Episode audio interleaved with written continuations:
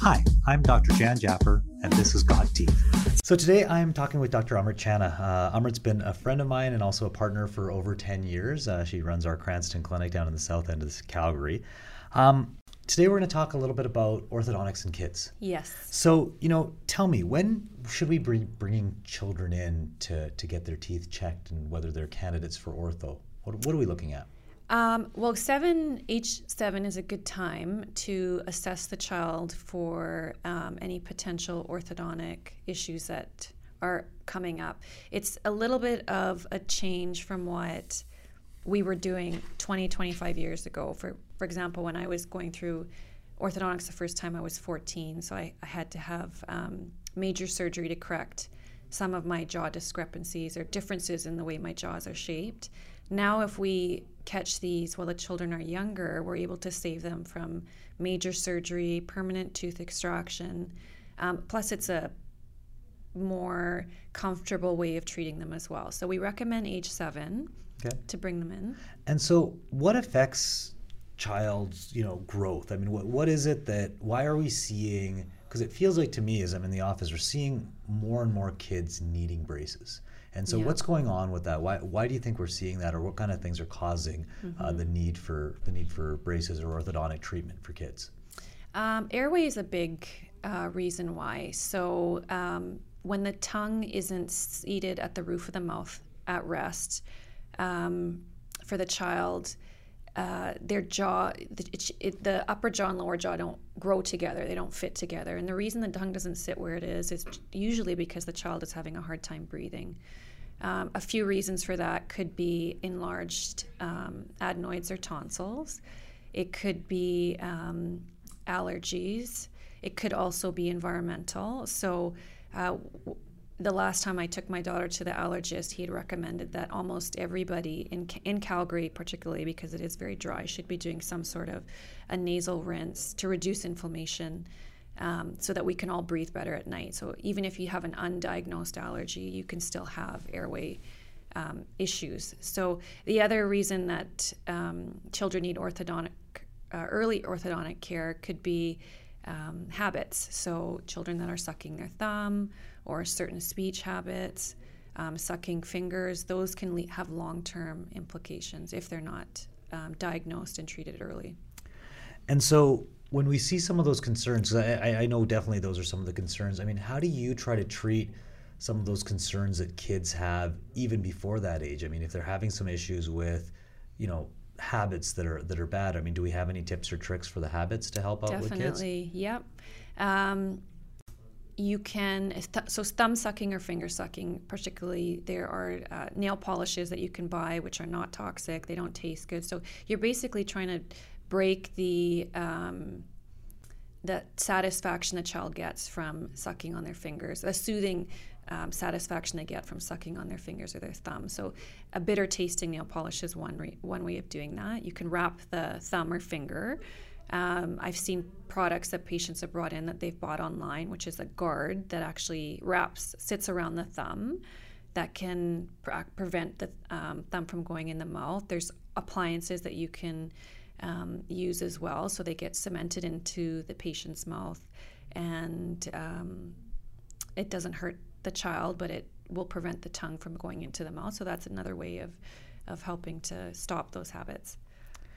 So some of the other concerns that we see with you know early stage treatment, why would we be starting treatment on kids you know at seven, eight, nine, as opposed to twelve to fourteen? Because I, I, like you, you know, I was I think twelve or thirteen before mm-hmm. I had mm-hmm. braces put on.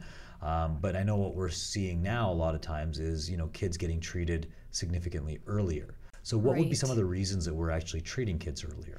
So, you're basically trying to capitalize on the growth. Um, before the growth spurt. So you, what you'd like to do is because the jaws are still moldable at a certain age, a young age, that if you um, treat the child early enough, they don't need surgery uh, to correct the jaw discrepancy. So if we're talking about just adjusting the, the, way the jaws are shaped so they fit together better, it's better to do that before the child reaches their growth spurt. So for girls, you know, that's typically puberty age 12. 11, 12 years old. Boys might be a little bit later, but the earlier that we see them, the better chance we have on capitalizing on that.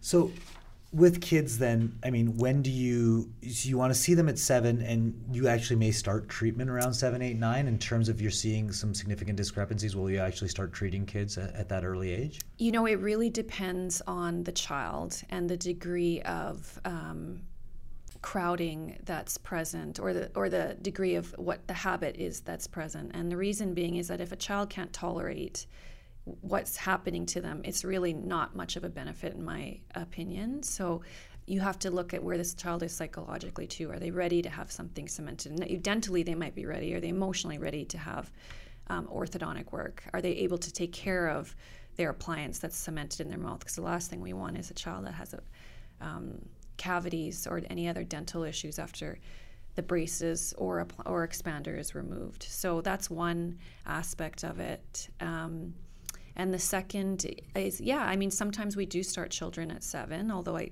I think that might be a little bit early psychologically, developmentally.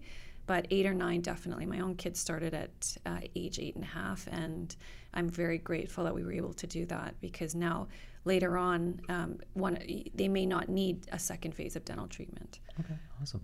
And I know one of the questions that I get asked a lot is, I mean, we see Invisalign out there all the time. Mm-hmm. I mean, there's mm-hmm. commercials and all the rest. Um, why are we picking braces versus Invisalign? Is there an advantage to one over the other, or is it just because people want something different? There are advantages and disadvantages to both.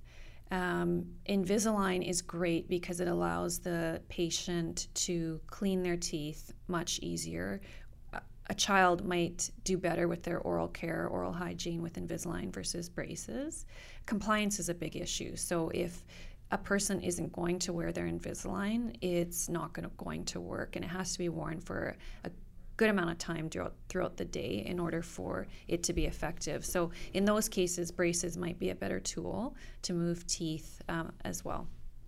Okay, so I mean, more on the obviously we do understand that Invisalign you can clean the teeth, but it's in the compliance that really kind of yes, makes a difference. Yes, definitely. Absolutely. And so, are you finding that, you know, with adults, compliance better than kids and so that's yes. why we're doing we're seeing more maybe yes. Invisalign in the adults and maybe still yes. you know consider yeah. braces in the kids Is yes definitely we, d- we don't see a lot of Invisalign for phase one or early intervention treatment it tends to be conventional braces um, which you know and if we're talking about the cleansability of braces there's so many great tools on the market now for uh, what parents can buy their children with that do have braces that can help teeth keep their teeth clean. Awesome, great.